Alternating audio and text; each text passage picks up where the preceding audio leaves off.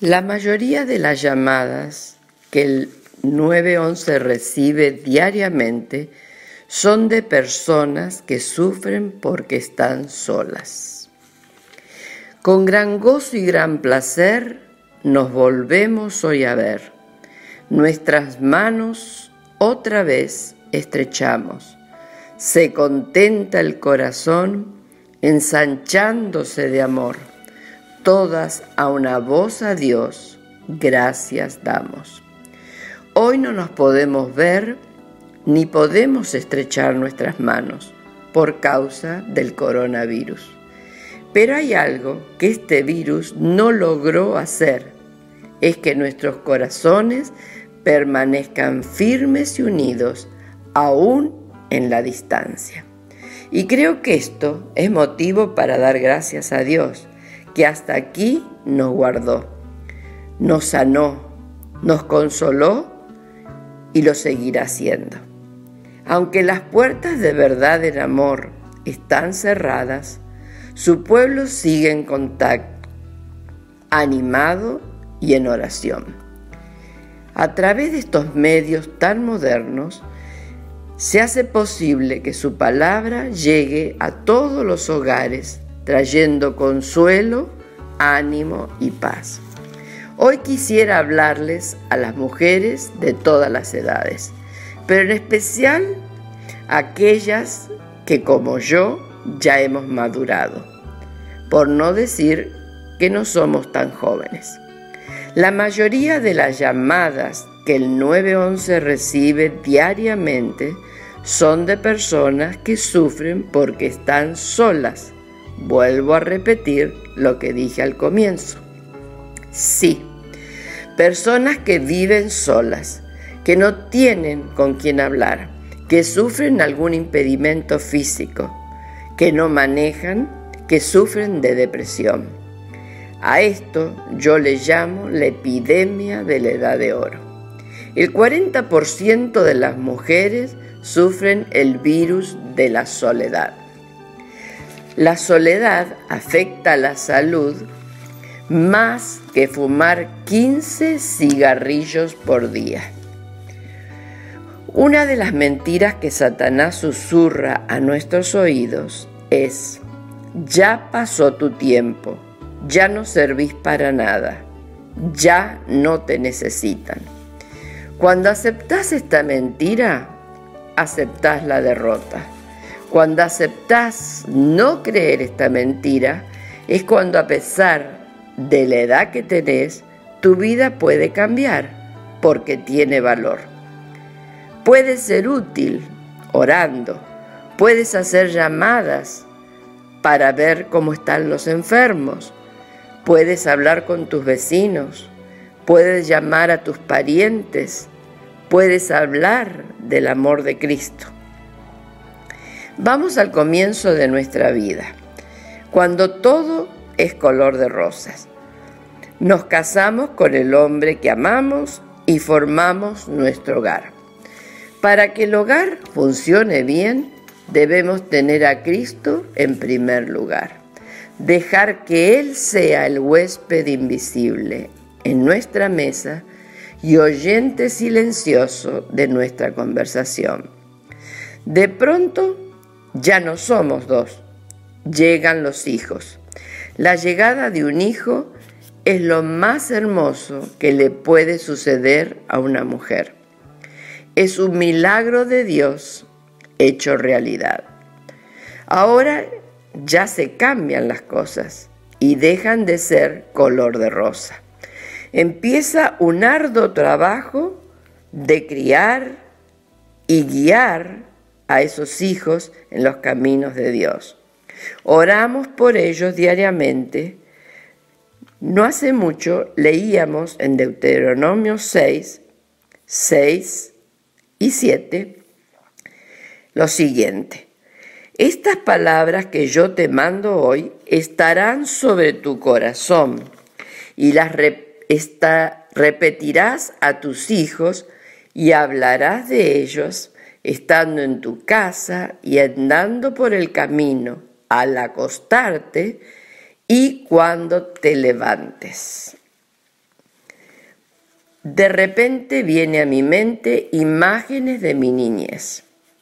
Qué bueno que todavía me puedo acordar.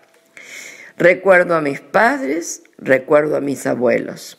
Nací en un hogar cristiano y tuve la dicha de convivir con mis cuatro abuelos hasta los 19 años. Era una fiesta continua estar con ellos. Cada uno tenía algo especial que se grabó en mí y siempre quise y procuré imitarlos. Mi madre y mis abuelos llegaron de Italia y sufrieron mucho. Sabían muy bien lo que era la pobreza. Mis abuelos nunca aprendieron el español y hablaban un dialecto. Era dificilísimo entenderlos, pero mi hermana y yo en ese entonces aprendimos a hablar en lenguas. La abuela, como buena italiana, hacía unas pizzas exquisitas y me llamaba mucho la atención. No hacía una, hacía muchas. Después supe el por qué. Ella salía por la puerta del fondo y repartía pizzas a los vecinos necesitados. Aunque era chica, aprendí y se me grabó esta escena inolvidable, la generosidad de mi abuela. Sin palabras me enseñó a mí a ser generosa, a compartir, a no ser egoísta. Ya grande traté de transmitirlo a mis hijos y oro para que ellos se lo puedan pasar a sus hijos también. Joel 1.3 dice así, cuéntaselo a tus hijos y que ellos se lo cuenten a los suyos y estos a la siguiente generación. La abuela no sabía leer ni escribir, pero me enseñó a respetar a mis padres. La palabra de Dios dice, honra a tu padre y a tu madre. Lloro para que los padres de mis nietos tengan una relación profunda con Dios, para que a mis nietos se les haga fácil respetarlos y honrarlos. Mis otros abuelos vivían cruzando la calle. El día domingo después de la iglesia, todos comíamos juntos, convivíamos con tíos y con primos. Yo siempre, desde que formé mi familia, traté de seguir esta costumbre, que hoy casi está olvidada. Hoy mis hijos la siguen también. Cuando el domingo termina y la casa parece estar patas para arriba, el corazón late de alegría de haber convivido juntos y compartido momentos tan hermosos. Satanás, nuestro enemigo, está en contra de la familia y él quiere destruirla. No permitas que él toque tu familia. Tu familia vale mucho. La otra abuela, de parte de mi papá, era una dulzura de mujer. Había sufrido abuso por parte de mi abuelo hasta que él conoció al Señor como Salvador. Pero nunca la vi sin sonreír. Ella no era enfermera, pero daba inyecciones. No tenía horarios ni sueldos. A cualquier hora, así fuera de noche, tarde, se ponía su poncho sobre los hombros y salía a ayudar. No solo daba inyecciones, sino que se arrodillaba y oraba por el enfermo. Un gran ejemplo de servicio y humildad que jamás olvidaré. Yo nunca aprendí de ella a dar inyecciones, pero sí aprendí a socorrer al necesitado y a consolar al que sufre. Oh Dios, lloro para que mis hijos y mis nietos sientan siempre compasión por los que sufren. Cuídate y guarda tu alma con diligencia para que no te olvides de estas cosas que tus ojos han visto y no se aparten de tu corazón todos los días de tu vida, sino que la hagas saber a tus hijos y a tus nietos. Deuteronomio 4, 9. Las oraciones de las abuelas son importantes ante el trono de Dios. Recuerdo que mi abuela italiana oraba por mí así. Dio benedetto, avi cura de te e benedice le mia nipote. La otra abuela siempre oró por mí y por mi esposo, por nuestra unión, por nuestro hogar. Y cuando vine a vivir aquí a los 19 años, sus cartas eran mi sostén, mi consuelo, juntamente con las de mis padres, quienes oraban sin cesar por mí y mi familia. Eso es lo que quisiera para mis nietos, orar siempre por ellos. Tengo una vecina americana muy apreciada ella nunca entendió por qué mis hijos no se iban de la casa al cumplir los 18. Ella tiene dos hijos, sí, y se fueron a los 18, como era la costumbre. Muy pocas veces volvieron a visitarla. También tuvo nietos y eran trillizos, que solo pudo verlos en fotos o en videos.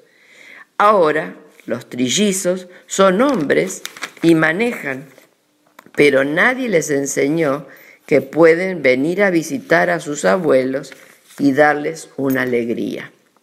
Una de las mentiras que las mujeres creen es que los hijos tienen que independizarse a los 18 y salir de la casa, aún aunque no estén preparados. Salen a la universidad, se gradúan y luego les ofrecen trabajos lejos y solo regresan al hogar en las fechas festivas. Por supuesto, esto no ocurre en todos los casos. Así se rompe el lazo familiar y cuando se rompe perdemos la oportunidad de pasarles el legado. En jueces capítulo 2, en el verso 8, dice que murió Josué. Y el 10 dice así, y toda aquella generación también fue reunida a sus padres, y se levantó después de ellos otra generación que no conocía a Jehová, ni la obra que él había hecho por Israel. ¿No es esto lo que estamos viviendo hoy? Una generación que tiende a olvidarse de Dios, una generación que se está perdiendo. Vivimos en un mundo, si cabe la expresión, horrible, lleno de maldad. Lloro para que mis nietos sean librados del peligro, que aunque sus amistades parezcan buenas, si no conocen a Cristo, los pueden llevar al territorio enemigo. Oro para que sepan que Dios está vivo, que Dios es real, que Dios ve, que Dios oye y nada puede ser ocultado delante de Él. Una de mis nietas, cuando era chiquita, la más picarona, solía decirme cuando yo le explicaba esto, yo me meto en un cajoncito y no me va a ver. Por supuesto, nos reíamos de su inocencia. Ahora ellos son grandes y tienen que saber que no hay cajón que las pueda ocultar de Dios cuando se salen de su voluntad. Oro para que mis nietos sepan que Dios los ama y que Dios los perdona y que los brazos de Dios están siempre abiertos. Es mi deber como esposa, como madre y como abuela mantener a mi familia unida en amor, que no haya rencores, que sepan perdonar, que se acepten como son. Tal vez a mí no me gustan muchas cosas, porque no las hacen a mi manera, pero es mi deber para que ellos aprendan a ceder mis gustos para mantener la paz. Romanos 12, 21 dice, no seáis vencido por el mal, sino vence con el bien el mal. Es muy triste ver familias que no se hablan entre sí, hermanos que no se saludan, hijos que no visitan a sus padres y abuelos que no pueden ver a sus nietos. Oremos, oremos y clamemos a Dios para que esto no ocurra en nuestras familias. En la pared de mi cocina, frente a donde yo leo mi Biblia, tengo la foto de mis hijos, mi yerno, mis nueras y mis preciosos nietos. Cada mañana miro sus caras y oro por cada uno de ellos. Cada uno de ellos tiene una necesidad diferente, un logro para agradecer, una enfermedad por la cual pedir, una tristeza y muchas cosas que yo no sé, pero se las dejo en las manos divinas de mi Señor. Y Él, que sabe todo, va a contestar mi oración de acuerdo a su voluntad y de acuerdo a lo que es mejor para cada uno de mis nietos. Tengo, por supuesto, un hombre a mi lado que siempre me apoya y me anima y valora mi esfuerzo por mantener esta familia siempre unida y en los caminos del Señor. Tengo siete nietas y por fin un varón que es el rey de la casa. Disfruté de ellos muchísimo. Desde el día que nacieron, siempre los tuve cerca. Vi nacer a dos de mis nietas y eso fue algo que jamás olvidaré. Tengo cuatro hijos, un yerno y nueras, que siempre me permitieron hacer lo que yo quería con mis nietos, es decir, hacer miles de locuras con tal de que mis nietos pudieran sonreír y estar contentos. Estas son memorias que yo no olvidaré y estoy segura que ellos tampoco. Me considero rica. Eso es lo que le digo a mis nietos. La abuela es rica. Mis nietos están pensando cuándo les voy a dejar y cuánto les voy a dejar. Pero les digo, chicos, la riqueza que tiene la abuela son las bendiciones que Dios le dio. No somos la familia perfecta. Hemos pasado momentos lindos y momentos tristes, momentos feos, momentos de despedir a nuestros seres amados, momentos de sobrevivir el cáncer y muchas, muchas cosas más, como todas las familias. Pero, por la gracia de Dios, estamos aquí. Todo, todo se lo debemos a Él. Mientras yo tenga memoria, mejor dicho, mientras Dios me dé memoria y pueda recordar los nombres de Isabela, Francesca, Giovanna, Regan, Chloe, Emma, Luna y Luca, no cesaré de orar. Mis labios no se cansarán de orar por cada uno de ellos, porque yo sé con toda seguridad que Dios me escucha y sé que este es el legado que les voy a dejar a ellos, un legado que nadie les puede quitar. Tal vez tú que me estás escuchando eres joven y o tal vez no eres abuela, pero puedes orar por tus hijos. Comienza hoy a orar por ellos y también por los nietos que Dios te va a dar. Y a las mujeres, a las queridas mujeres de mi edad de oro, quiero dejarles este mensaje. Aunque no se puedan arrodillar, doblen sus corazones ante su presencia y oren, no dejen de orar, porque ustedes son importantes. No importa la edad, no importa la edad, aún somos útiles delante de Dios. Que Dios las bendiga y que Dios haya tocado algún punto y haya dejado en vuestros corazones algo que haya sido de bendición para ustedes.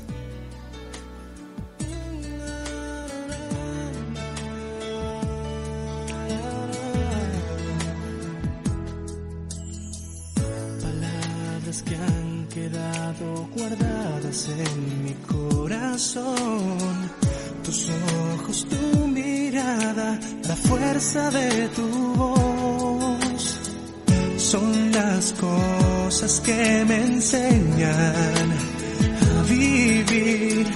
Es la vida que quiero para mí.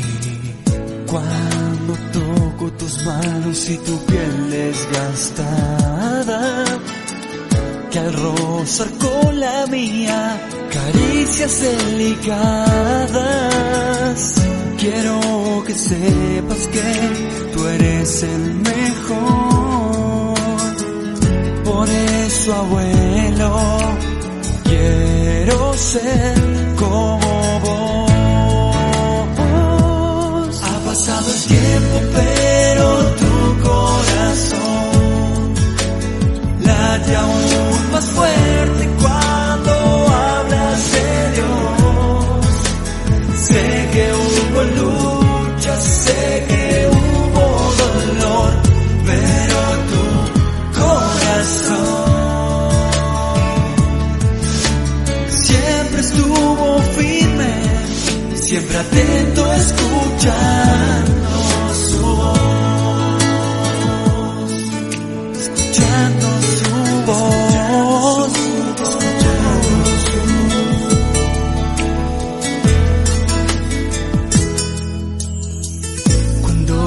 abrazo, siento tu protección y tu sonrisa contagia mi corazón. Por eso quiero estar siempre cerca de ti. Tú eres un gran ejemplo para mí. Ha pasado